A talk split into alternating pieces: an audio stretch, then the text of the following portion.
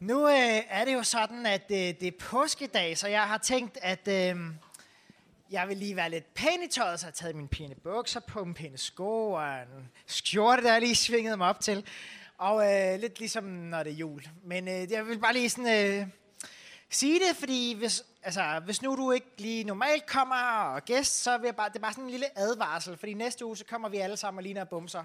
Hele bundet herinde og i vores forvaskede, snuskede hverdagstøj. Så bare sådan, så du ikke lige bliver skuffet næste gang, du kommer. Øhm, nej, det gæst. Men øhm, øh, her til morgen, der var jeg oppe i kirketårnet på Vafro Kirke. Det er det, I kan se der, det har jeg taget i morges, det billede der.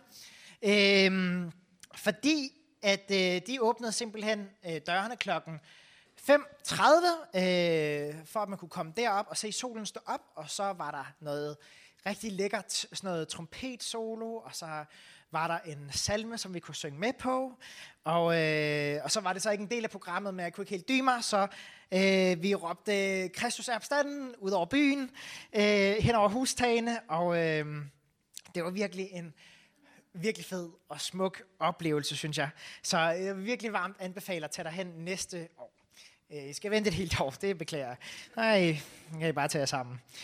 Så, men øh, jeg vil sige, det var noget ret særligt det her. Øh, fordi når man står der og kigger øh, ind i den der helt røde sol ude i horisonten og hen over den smukke by, hvor man ikke kan andet end bare øh, blive forelsket i København, Øh, men så tror jeg, man står ligesom og gør sig nogle refleksioner nu, når det er påskedag, og lige pludselig så havde den her følelse, at jeg bare så verden med nogle helt andre briller. Øh, jeg blev i hvert fald reddet ud af den her hverdagsopfattelse af omgivelserne. Lige pludselig så så jeg solstrålerne og skyerne og himlen og dukken på sådan en helt anden måde. Det er en ny dag. Det er en glædens dag. Og øh, faktisk har jeg glædet mig helt vildt til den her påskemorgen, fordi jeg synes virkelig, det er et privilegie og en ære at få lov til at tale her øh, på så fantastisk vigtig en dag på kirkeåret. For vi fejrer nemlig, at Jesus han er opstået fra de døde, og at han lever i dag, og det ændrer alting. Ja, der var nogen, der jublede. Jeg skrev i mine noter, hvis der er nogen, der jubler, så er det okay. Og øhm, spontan jubel kan forekomme. Og øhm, ja, så vil jeg også bare berolige jer med, for dem af jer, der ikke kan holde det i jer, at senere skal I nok få lov til at juble en lille smule. Øh, og jeg organiserer det, så I ikke er i tvivl om, hvornår. Øhm, men grunden til, at jublen lige præcis er på sin plads netop i dag, det er jo fordi, at øh, påskens budskab, det handler om håb, det handler om fornyelse, det handler om øh, forløsning, og det handler om glæde. Så hvis du er her i dag og faktisk ikke føler dig sådan specielt begejstret, eller ikke føler dig specielt op, eller sådan opløftet, så er det nu, at du skal spidse ører, fordi dagens budskab, det er så godt. Det er verdens bedste nyheder. Så øh, skal vi ikke starte med bare lige at bede en bøn sammen. Kære Jesus, tak fordi, at det er blevet påske. Og det er blevet påskedag, og at vi kan få lov til at samles her og, øh, og mindes, at du døde på korset for vores skyld, og at du er opstået igen. Og Gud, jeg beder dig om, at du må åbne vores øjne, at du må sætte vores hjerter i brand i dag, og at vi må få lov til at opleve, hvordan du øh, er os nær, Gud. Og øh, jeg beder dig om, at dagens budskab må være opløftende og begejstrende, og at vi må se verden i et nyt perspektiv. Amen. Vi skal starte med at øh, læse sammen fra Lukas evangeliet kapitel 24, vers 13 til 35, og det kommer op på skærmen. Der står sådan her. Samme dag var to disciple på vej til landsbyen Emmaus, der ligger 11 kilometer fra Jerusalem. Mens de gik og snakkede med hinanden om alt det, der var sket, kom Jesus selv og fulgte med dem. Men de genkendte ham ikke. Hvad er det, I er så optaget af, spurgte han. De stansede og så bedrøvet på ham. Den ene, som hed Kleofas, svarede. Du må være den eneste i Jerusalem, der ikke ved, hvad der lige er sket. Hvad er der sket? Det med Jesus fra Nazareth. Han var en profet, som talte med stor visdom og gjorde mange mirakler. Gud var med ham, og folk var begejstrede for ham. Men ypperste præsterne og vores ledere arresterede ham og udleverede ham til romerne, for at han kunne blive dømt til døden. Og så blev han korsfæstet. Og vi havde ellers håbet, at det var ham, der var Messias, og at han ville befri Israel. Men der er sket mere endnu, fortsat Kleofas. I dag er det nemlig den tredje dag, regnet fra den dag, han blev korsfæstet. Og nogle af de kvinder, som hører med blandt disciplene, gik tidligt i morges ud til graven, og de har gjort os endnu mere forvirret. De kom nemlig tilbage og sagde, at hans lig ikke var i graven. De fortalte også, at de havde haft et syn af engle, som sagde, at han lever. Så løb nogle af de andre disciple derud, og de fandt det sådan, som kvinderne havde fortalt. De kunne heller ikke finde Jesu lig. For i tungnemme udbrød Jesus, hvorfor har I så svært ved at tro på, hvad profeterne har forudsagt? At Messias skulle lide og dø, før han gik ind til sin herlighed, øhm, øhm, er jo netop Guds plan. Derpå citerede Jesus stykke efter stykke fra skrifterne, lige fra første Mosebog og gennem alle de profetiske bøger, og han forklarede de mange profetiske ord, der handlede om ham.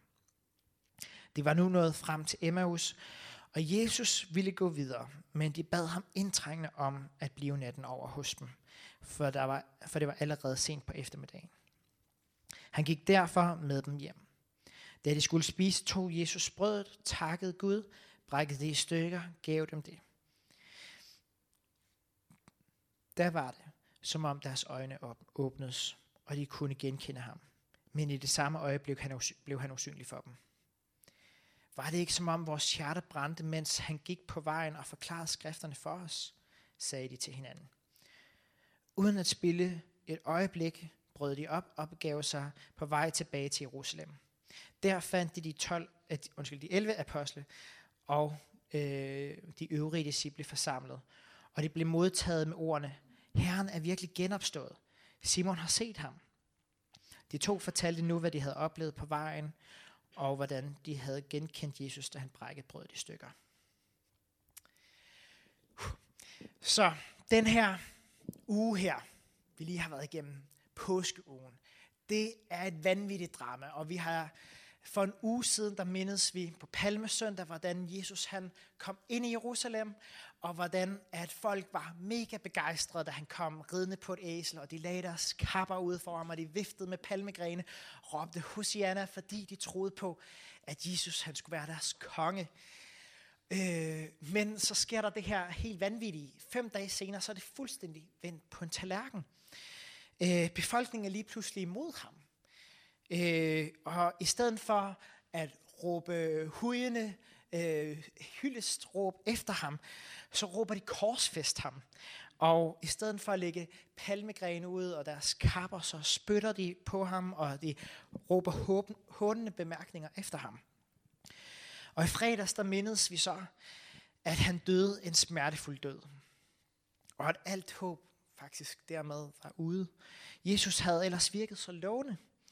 Han skulle have været den her konge, som de havde ventet på. Den her messias, de troede de jo virkelig. Øh, men så dør han pludselig. Hvad, hvad, hvad kan den skal det betyde? Og Jesu disciple, de var altså godt slukøret. De var bange. Hvad skulle de stille op? De havde lige mistet deres mentor. De havde mistet deres bedste ven. De havde mistet deres håb og de havde mistet deres livsformål. De var tynget af de situation. Ligegyldighed, modløshed. De følte sig svigtet og forladt. Og det virkede som om, det var sådan en ond drøm, som bare ikke ville tage nogen ende. Men så sker der det her forunderlige, at Jesus, han lige pludselig viser sig for dem. Og nogle af de andre øh, discipler, nogle af de andre efterfølgere, han er ikke død alligevel. What? Der er et eller andet øh, der er helt vildt. Altså, han er i live, men hvordan? De så ham jo dø. øhm, og nu er han der lyslevende igen. Det er jo ikke til at fatte. Det er jo fuldstændig vanvittigt. Det er jo en game changer af kaliber. For hvis Jesus han er levende, hvad i alverden skal det så betyde? Hvad får, hvad får det af konsekvenser? Og hvad får det af konsekvenser for disciplene, men hvad får det faktisk også af konsekvenser for os i dag? Hvis det her virkelig er sandt, at Jesus han er levende, hvilket Bibelen den øh, påstår, så må det få en massiv indflydelse på den måde, vi tænker på, den måde, vi tror på, og den måde, vi lever på.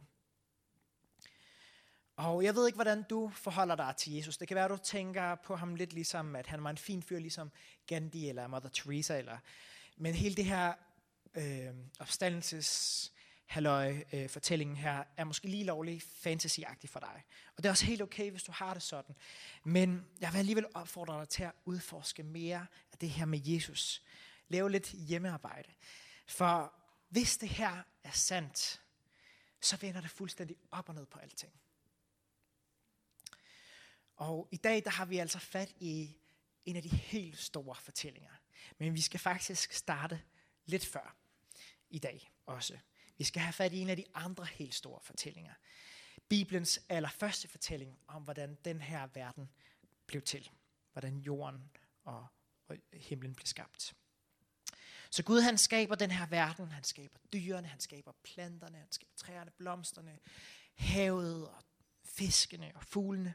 Og Gud så, at det var godt. Det var et fantastisk sted. Bibelen begynder med det her fantastiske epos, øh, den her store fortælling, som menneskene bliver plantet lige ind i. Og øh, det er godt. Men så kommer der kort efter et mørkt kapitel, hvor menneskene gør oprør mod Gud. Adam og Eva, som I måske kender, som var de første mennesker, øh, det var dem, som var i Edens have. De gik sammen med Gud, de havde nærvær sammen med Gud. Og, øh, men så gør de det, at de spiser en frugt, som de ellers ikke skal spise af. Og det bliver sådan en forbandelsesmåltid for dem, for det fører til død for dem. Og der står, at da de spiser den her frugt her, så åbnes deres øjne. Og øh, de så lige pludselig, at de var nøgne, og de skammede sig. Og den her frugt gjorde også, at de kom til at kende til godt og ondt, men det var ikke bare sådan en erkendelse af, øh, hvad der er godt og hvad der er ondt, men det var sådan en, øh, de kom til at røre det, der var ondt. De fik det ind i deres hjerte, de fik det ind i deres liv, de fik det ind i vores verden. Og for at den her skæbne ikke skulle være sådan et tab, som de skulle bære på til tid og evighed, så måtte Gud sende dem ud af haven, for at de ikke skulle spise af livets træ. Og øh, han satte to engle til at bevogte den her have med flammende svær, så de kunne komme ind igen.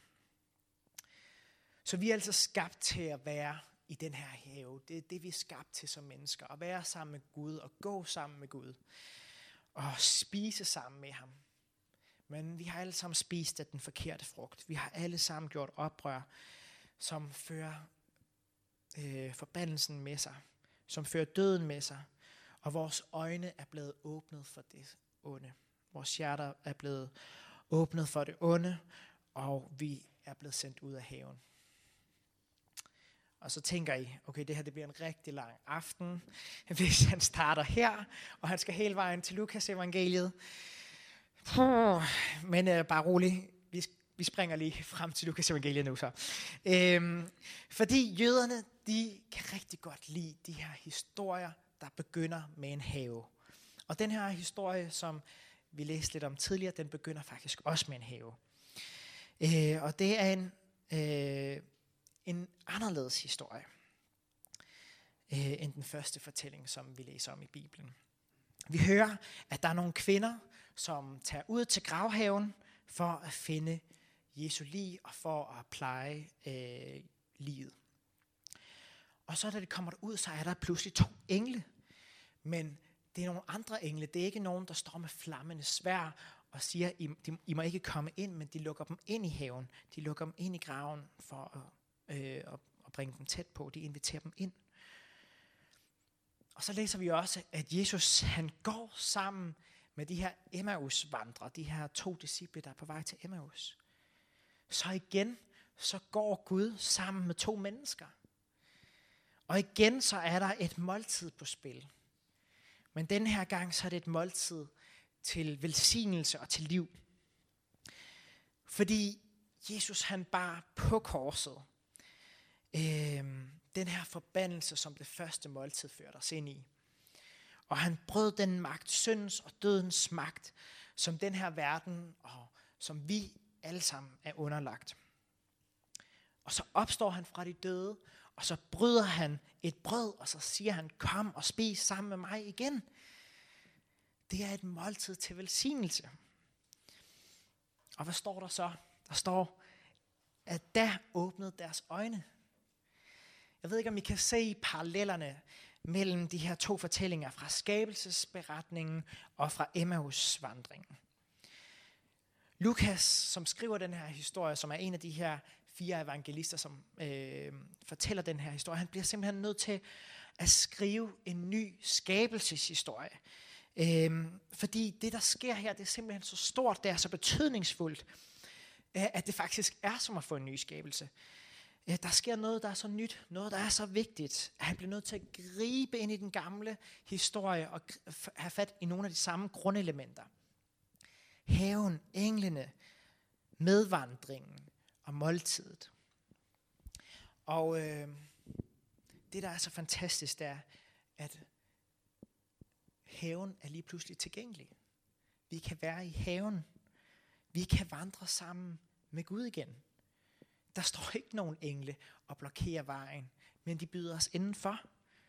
Og vi kan ikke, øh, vi behøver ikke længere at spise øh, et måltid til forbandelse, men et, vi bliver inviteret til et måltid til velsignelse og til liv. Og øh, når vi læser den her historie om Emmausvandringen, øh, som sådan en slags ny øh, skabelsesberetning, så ser vi, at opstandelsen er en stor bekræftelse af Guds skaberværk at Jesus han stod op af graven påske morgen, det er faktisk en stor bekræftelse, at den her verden, at den er god, og den er fantastisk, og den er værd at dø for. Og at den vil blive et vidunderligt sted, når Gud en dag forløser den fuldt ud. Jesus bekræfter skabelsen. Jesus bekræfter skabelsen. Og øhm, Jesu opstandelse er en bekræftelse af den materielle verden – Øhm, og en af de helt store ironier er faktisk, at igennem øh, kirkehistorien, så har kristendommen i perioder haft ry af at være, hvad kan man sige, verdens forsagende, verdens fjern, være himmelvendt, i stedet for at være jordvendt. Og det tragiske er, at nogle gange også, vi oplever i dag, at nogle af de øh, kristne, som står allermest fast på, at Jesus han stod bogstaveligt talt op af graven, det er også dem, der bogstaveligt talt er allermest ligeglade med den her, det her skaberværk, som vi er en del af. Og det er tragisk. Men Jesu opstandelse bekræfter altså hele den materielle verden. Jesu opstandelse er meget mere, handler meget mere om, øh, eller er meget mere end om du kommer i himlen, når du dør. Den handler om, at der bliver taget det første spadestik øhm, til, at Jesus han vil forløse den her verden, som Gud øh, har skabt. At den materielle verden vil blive forløst på samme måde, som Gud skabte den materielle verden. Og den verden, som vi kan se, er ødelagt af ondskab fra mennesker, naturens rasen, forurening, politiske og økonomiske strukturelle systemer, som krænker liv, øh, at det skal forløses. Og at Gud har en plan om at forløse den og forny hele den her verden. Den opstandende Jesus, han går sammen med sine disciple på Emmaus vej. Og det, at han spiser og drikker sammen med dem, og det, at han faktisk har et fysisk læme, det er den ultimative bekræftelse af den her materielle verden, som vi lever i. Træerne, stenene, sved, dans, vores kroppe. Forbandelsen er brudt. Så når du møder den døde i live, så vil han faktisk bekræfte dit liv. Han siger, det er godt, at du er her. Det er rigtig godt, og det er vigtigt, at du er her. Du er ikke en tilfældig biprodukt af en eller anden biokemisk proces, som ligesom gik, øh, som er ude af kontrol. Jesus, han bekræfter dit liv. Og disciplen, det siger, brændte vores hjerter ikke, da han talte til os. Og et brændende hjerte, er det ikke præcis det, vi føler, øh, når vi bliver bekræftet af nogen, vi holder af, når der er nogen, der øh, giver os et kram, eller når nogen siger, jeg elsker dig, får det så ikke vores hjerter i brand? Og modsat, når vores hjerter bliver kolde, er det så ikke fordi, at vi mister kærligheden? Er det så ikke fordi, vi mister øh, empatien, at vi mister formål? Brænder dit hjerte ikke, når du møder andre mennesker, der bekræfter dig?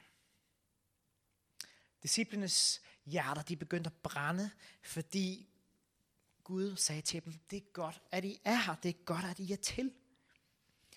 Og Gud bekræfter os også. Han siger, jeg elsker jer. Jeg vil gå sammen med jer. Jeg vil lukke jer ind i min have igen. Jeg vil spise og drikke sammen med jer. Jeg vil velsigne jer.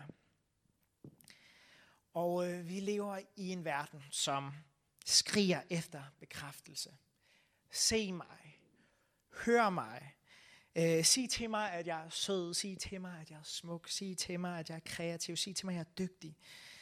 Vi længes efter bekræftelse, men vi oplever først rigtig bekræftelse, når vi får den fra Gud selv.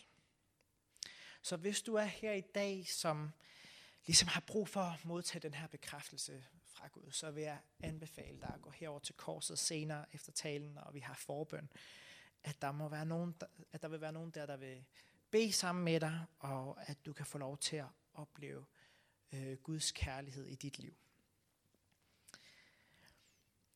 Opstandelsen, den minder os om, at skabelsen, den er god, og at vi skal tage os godt af den. Og øhm, vi skal gribe det her under, at det er en ny verden, der er kommet til, og vi må faktisk være med til at bekræfte den. Vi skal gribe det kald og være og leve et livsbekræftende liv. Griber du det kald? Bekræfter du menneskers liv omkring dig? Lever du et, eller lever vi et livsbekræftende øh, liv for naturen? Kæmper vi for livsbekræftende økonomiske og politiske strukturer, der varetager liv? Det har du tænkt lidt over. En anden slående ting ved den her beretning her, som jeg lige vil runde af med, det er, at Emmaus-vandrene her, øh, de, øh, de genkendte faktisk ikke lige Jesus med det første, fordi han simpelthen var så almindelig at se på. Og hvis vi skulle digte en beretning, hvis vi skulle være helt ærlige om mødet med den her genopstandende Guds søn, ville vi så ikke beskrive ham som helt ekstraordinær skikkelse. Selveste dødens overvinder. Men sådan er det altså ikke i evangelierne. Altså Jesus, han møder os øh, så almindelig, at vi faktisk kan, nemt kan komme til at overse ham, hvis vi ensidigt insisterer på at kigge efter det ekstraordinære. Den opstande, han kan møde os i velkendte ord, han kan møde os i lovsangen, øh, måske i ord, der pludselig bliver nye for os, i at gøre vores hjerte varmt og få vores hjerter til at brænde. Og øh, han kan møde os i en stille vandring ude i skoven, eller i en eller anden barns umiddelbare bemærkning. Øh, han kan nå os lige der, hvor vi er, og hjælpe os til at genfinde livsmodet. Og øh, der er faktisk et særligt sted, hvor Jesus han øh, sætter os alle sammen i stævne, og det er ved nadvånden. Og det skal vi fejre lidt senere. Det er nemlig et velsignelsens måltid. Et måltid, øh, der giver liv, hvor vi igen igen kan nyorienteres i lyset af opstandelsen. Så må dine øjne blive åbnet. Må dit hjerte begynde at brænde. Må du gå ind til de engle i graven, og må du se den opstandende Jesus bekræfte dit liv. Og må du selv leve livsbekræftende i dit netværk. Og som jeg sagde, så synes jeg, det her er ret fantastisk. Og øh, jeg lovede, at der vil være tid til jubel. Så det er det, vi skal gøre nu. Så vi ikke lige rejse jer op. Og så fejrer vi det her på, at Jesus er opstanden på øh, god gammeldags manér, øh, som man har gjort igennem kirkehistorien i mange hundrede år. Øh, jeg råber, Kristus er opstanden, og så svarer I, ja, sandelig han er opstanden. Og hvis du taler engelsk, så må du gerne sige det på engelsk, men du må også gerne prøve så godt du kan på dansk. Så det er tilladt, eller et andet sprog. Øhm, men øh, jeg siger det tre gange. Og så er det jo sådan noget med, at man gerne må råbe af sin lunges fuld kraft, og hvis man har lyst til slut, så må man gerne bryde, øh, bryde ud i spontan jubel. Der er ingen, der kigger skævt til jer, hvis I gør det. Så, er I klar? Kristus er opstanden! Kristus er opstanden! Kristus er opstanden! Yes, Woo!